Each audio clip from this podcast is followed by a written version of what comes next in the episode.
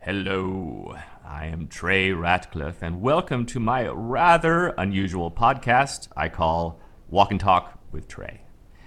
The show is mostly about creativity and consciousness, but the conversation often delves into other far flung, erudite subjects, and there's plenty of silly stuff to balance all that out. All of these were originally recorded on a 360 degree video camera that shoots in 5.7K.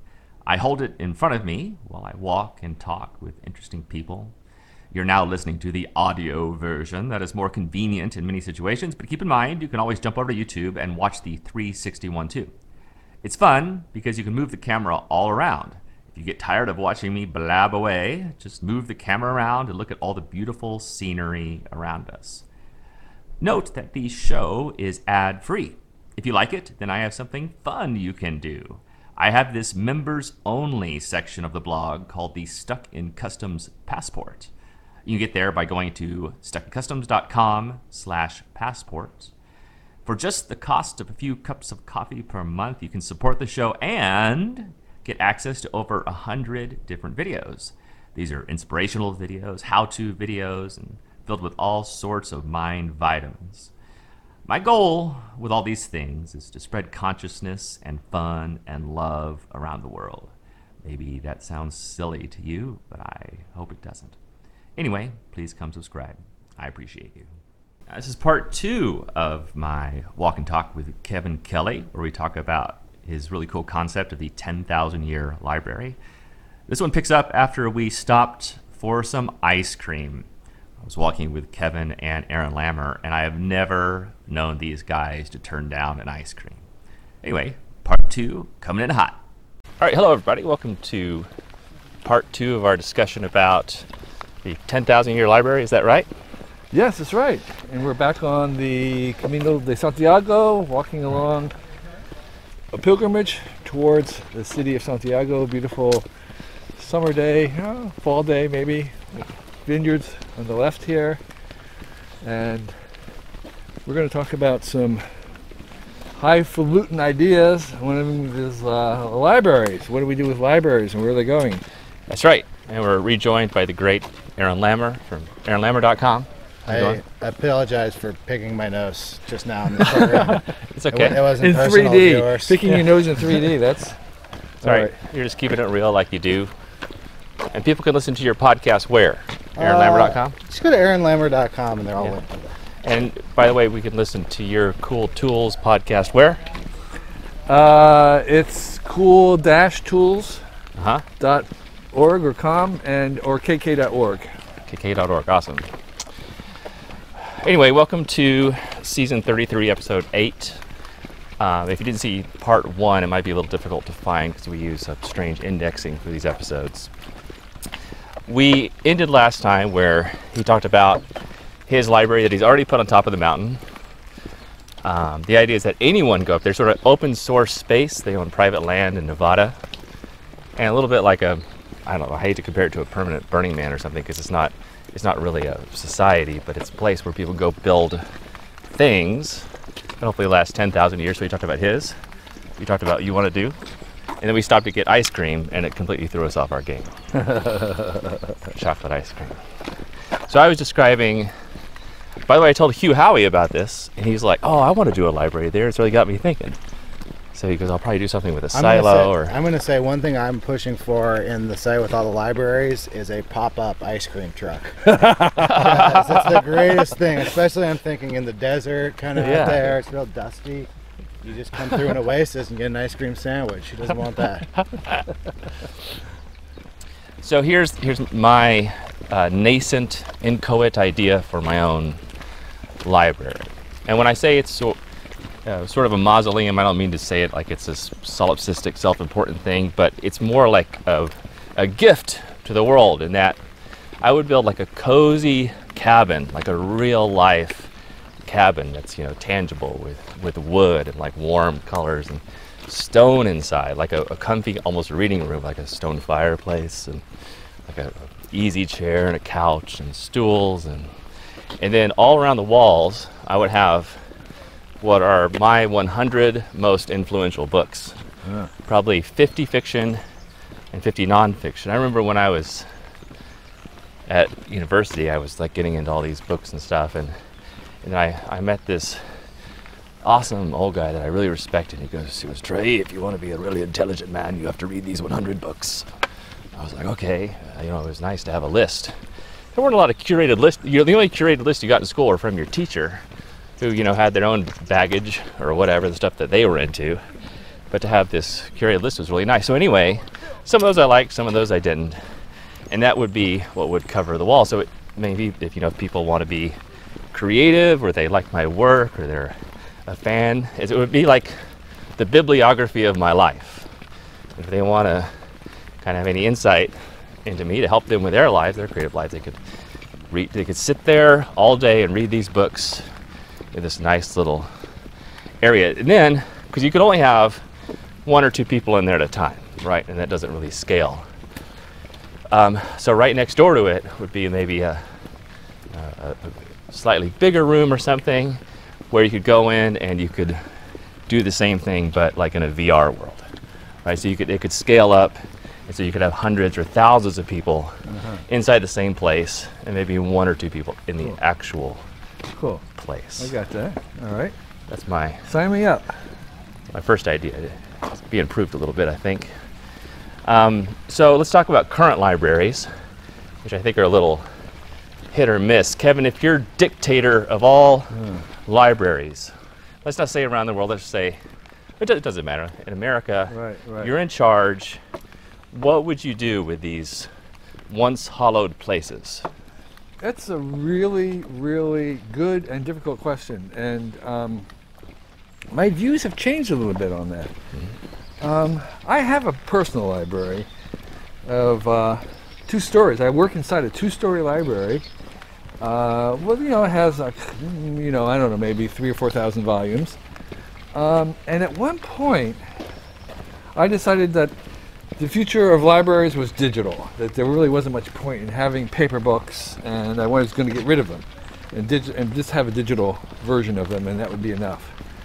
And uh, I, I, I changed my mind. Went to when I went to this other private library run by this couple, Rick uh, Prelinger and his wife Megan, and they had a private library that filled.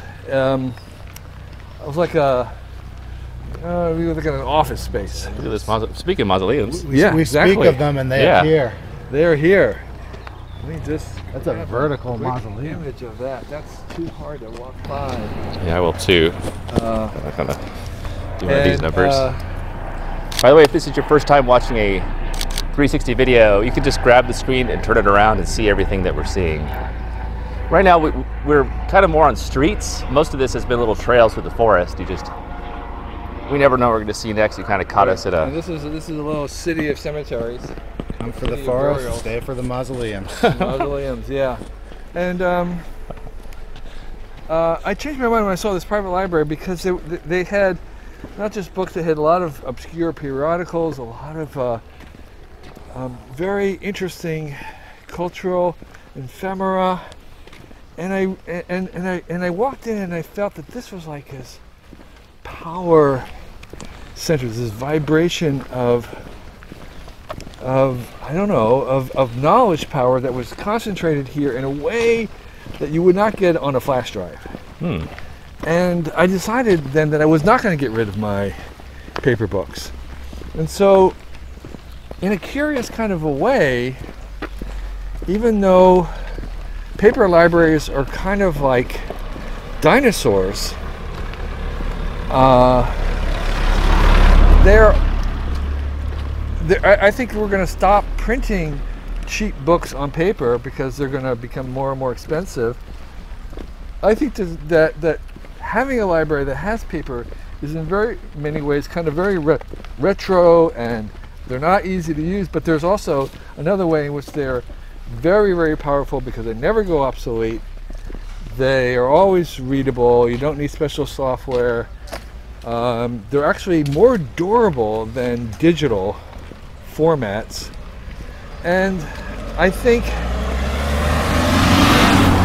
to answer the question, I think I would actually try to make better libraries with paper books, not because they're going to solve the problem, but because they have a very different solution. And I think the thing for libraries is probably to specialize, to to take because you can't really be everything to any, everybody. You probably to take some some aspect of culture, some aspect of knowledge, and decide that you're going to uh, specialize in it. And I think that is what I would do with libraries: is have them, like any- like we say with any kind of business, is you want to have some kind of competitive advantage. You want to have something that you makes you unique.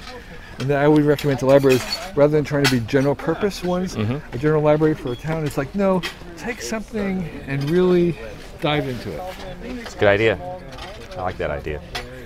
What would you do if you were dictator of the world? I know you Well- have these delusions of grandeur. Um, I had a similar, I have a similar foundational myth as Kevin, which is I was all digital books, and I harangued people, I ranted at them, I acted No, unpleasantly as if I could um, perceive the future about it, and it's probably the biggest mistake I've made, um, both in what I thought for the world and for myself. So. I realized at first myself I stopped reading digital books. I started really enjoying paper books, and I said I have to rethink the way I've been talking about this stuff. And um, I believe really strongly in representing things in their native, the native format of their time. So we, I was talking to Hugh about records, and he said, "Yeah, aren't you sad the album's dying out?" I'm like, "Well, actually, the LP is a format that has two sides, and there's a transition between those songs. That's the format. So if you want to listen to music from that time, I'm not trying to be a purist and say you can't understand this if you stream it, but that there there are these details to it, and I think we like lived in this time of printed books, and uh, if you get a thumb drive that has all of them on it, you have not captured that time. Right. it doesn't really say anything about what the fu- formats of the future will be, but libraries are supposed to capture the formats of the past, not the formats of the future. Um, so I would try to preserve these formats as, as best I could, and I, and I do agree with Kevin that you know you don't want to go to a museum that's museum museum. You want to go to the museum Of- of, folk art, right, the right. museum, and increased specialization. I think would draw more people and create touristic Uh-huh. um, centers in which people could go to a library Right. that uh, really caught their interest.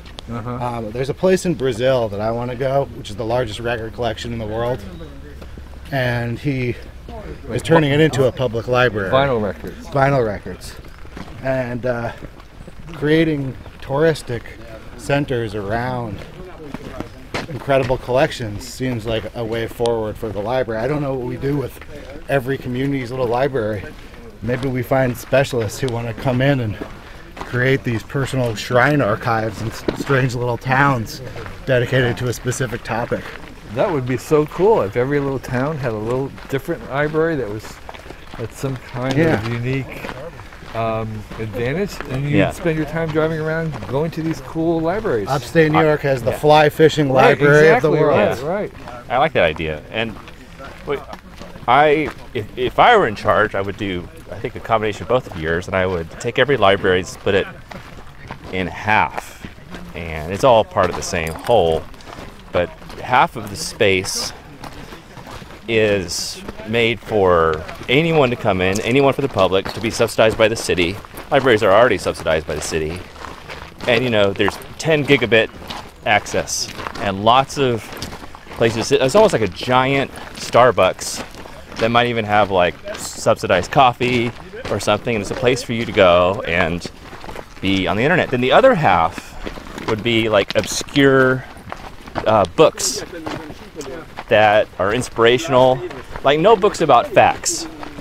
Um, maybe a few books about facts, because all those facts are much easier to identify on the internet. There's really no advantage to having a thing that's just like fact after fact after fact. Like inspirational things, fictional books. Oh, we got a we got a people behind us here. Coming through. Coming through hot.